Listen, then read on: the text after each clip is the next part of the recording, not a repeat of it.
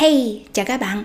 In today's lesson, let's learn a fascinating feature of Vietnamese culture. Here's a true story of my family.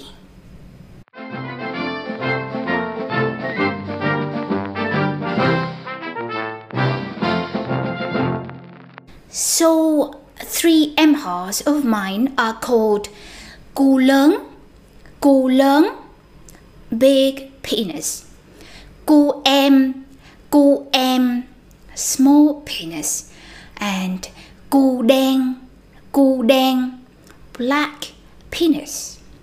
Now, here's Cu Lớn. Right, the big part is not really about size. It's because he was born first. And um, Em, the, the little, the small part, again, is not about size. It was because he was born after Cu Lớn. Now for Cu Đen, the black part is because he's got quite dark skin. Meanwhile, I got a childhood friend who was called Cu Trắng. Cu Trắng, white penis. The white part is probably because um, he's got lighter skin tone. There's more. Um, a neighbor of mine was called Chim, Chim, which is the word for private area, both male and female. What? Let me explain. It is very common for a Vietnamese person to have two names, one official and legal name, which we call tên khai sinh, tên khai sinh, as in giấy khai sinh, giấy khai sinh, or tên đi học, tên đi học, name to go to school and another name which is used by family and close friends and we call that name tên ở nhà. Tên ở nhà. Cu đen cu trắng cu lớn cu em.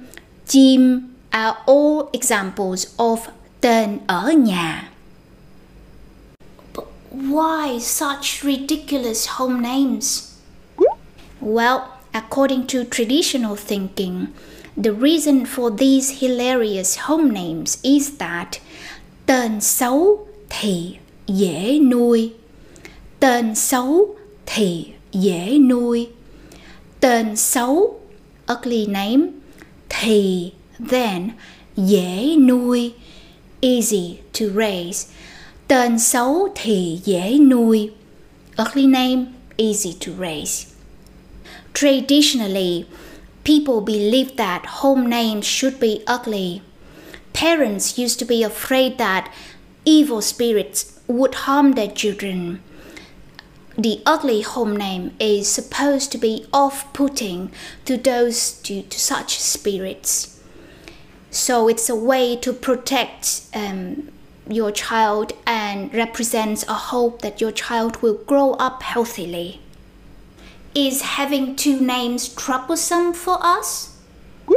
Yes, it can be. Children are often confused when they first go to school and people start calling them by a different name. Take my em họ, Cu.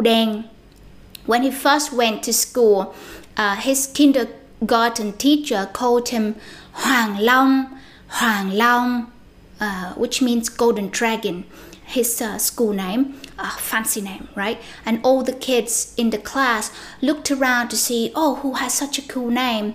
But the boy didn't respond. Later, uh, when his dad went to kindergarten to pick him up, uh, he also called out, Hoàng Long, Hoàng Long, golden dragon. But the boy didn't turn his head. Finally, his dad had to yell, Cu Đen, black penis. And that got his attention and he ran to his dad. So from that day on, all the other kids in the class called him Đen, black penis. The poor boy just missed his chance to be known as Hoàng Long, the golden dragon. Oh, kids can also be embarrassed by their home names. I remember my neighbor called Chim was embarrassed, and I was embarrassed too. So at some point, I just decided to call him by his school name. He's a doctor now, and I'm pretty sure no one calls him Dr. Chim. Whoops! Has the tradition of home names changed? Yes, it has. At least in cities. These days, home names are no longer ugly. In fact, they're quite cute and usually connected to a family memory or personal reference. Home names can be fruits and vegetables. Cà rốt, bơ, can be a food or a drink that you like. Sushi, kem, beer, coca, can be currencies. Đô la, role can be a football player that you like. Messi, for example, can be a politician that you admire. For example, my friend's kid is called Tin, named after Putin at home.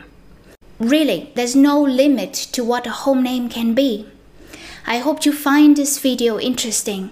Now, I want to know, does your culture have anything similar to Vietnamese home names? Let me know in the comments. Em họ, anh họ, chị họ.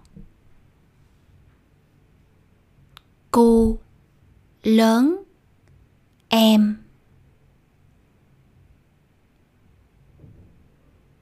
đen trắng, chim. Tên. Tên khai sinh. Giấy khai sinh. Tên đi học. Tên ở nhà. Xấu. Dễ. Nuôi. Cà rốt. Bơ kem bia coca đô la euro In order to learn a new language successfully, what is the one thing that you need above all others? Exposure. Exposure to a lot of language and that's what you can't get from a textbook or a few YouTube videos. These things can be very helpful, but without extensive exposure to the language, you will always be limited.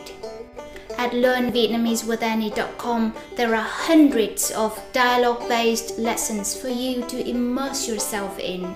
You just need to subscribe, press play, and absorb.